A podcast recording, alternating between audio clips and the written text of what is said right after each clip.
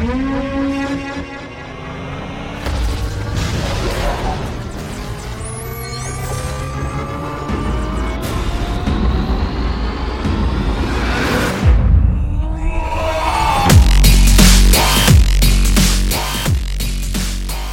going on, guys? This is Ricardo Becerra, your host of Creepy Motherfucking Pasta, and today I'm to be reading a couple of stories from Reddit. Uh, this is off of the What is Your Tinder Horror Story? All right, this was posted by The Real JT, this was posted three years ago, so enjoy. A little backstory a few years ago, I was dating this girl, and her father really hated me, which was a bit odd, as most parents love me, or at least lie about it really well. I had the exact same problem.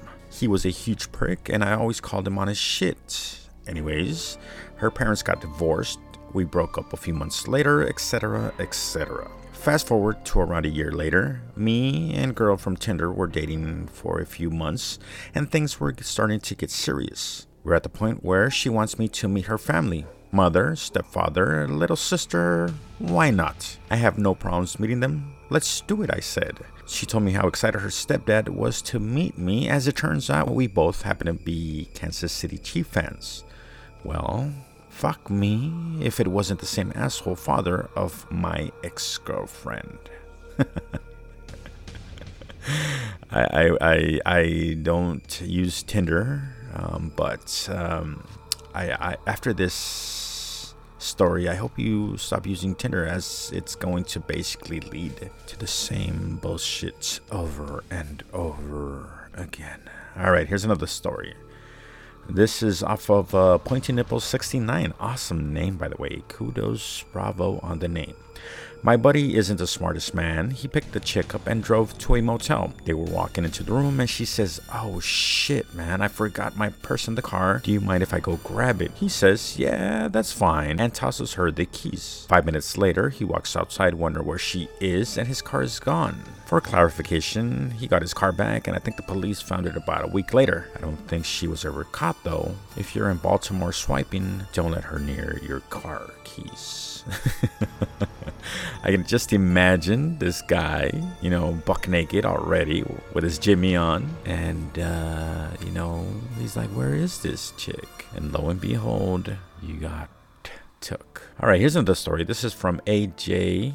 TTOTD. Buddy of mine hit it off with this girl, and after a few days, she invited him over to a house party. Sure, he says. What could go wrong? He shows up and is introduced to a few of her friends, all guys.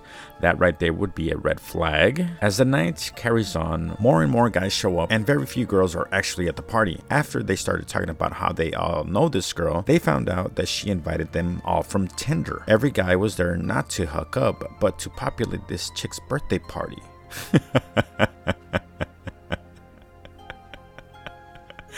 this was. that was a clever, awesome way of filling up the party. I'm serious. Every guy was there not to hook up, but to populate this chick's birthday party. And then there's a comment by uh, Rotten Steak One that says, This is very sad, but also kind of clever. I totally agree. This is awesome. So, if you ever have a birthday party or a party that you need people to show up, just download the Tinder app and go for it. What is it? Swipe right, right? All right, guys. So the last one that I'm gonna read for you guys is from Bacon, Bacon, Bacon Bits. I think it's Bacon, Bacon, Bacon Bits. Yeah, that's right. All right, Tinder date with famous chef where I was taken to a dive bar where he promptly started talking about how famous he was at a dive bar. Awesome. We drank and watched sports. He proceeded to tell me, You're cute. All right, guys. So, note to all you guys who are listening to this if you are ever on a date and want to hook up, don't come up with the same bullshit lines that every other jerk or asshole used in the past to try to hook up. Be clever. If there's a scar, mention how awesome her scar is. You know, and then get the story behind it. Don't just go and say the normal crap. You're so beautiful. That's boring. This eventually went to I'm going to make you bleed.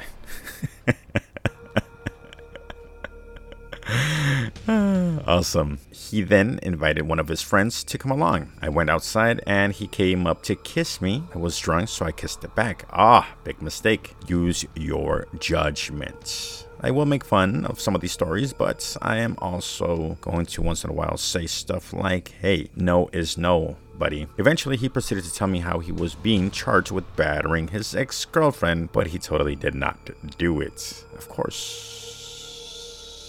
Kavanaugh. Eventually, when it came time to pay the bill, he lost his wallet. Of course, I get stuck with it. I'll pay you back. Needless to say, I never got a payment. You know what? This actually happened to me a couple of years back, and that's when I stopped hanging around losers. He went to a bar. I went to a bar with a couple of friends. Well, so called friends. We drank, and uh, when it was time to pay, everybody all of a sudden forgot their money. I forked up a huge chunk of change and then proceeded to say goodnight never to see them again. Awesome. Then he leaned up against me. I thought he was trying to kiss me again, but I looked down and he was peeing on me in the streets, peeing on me.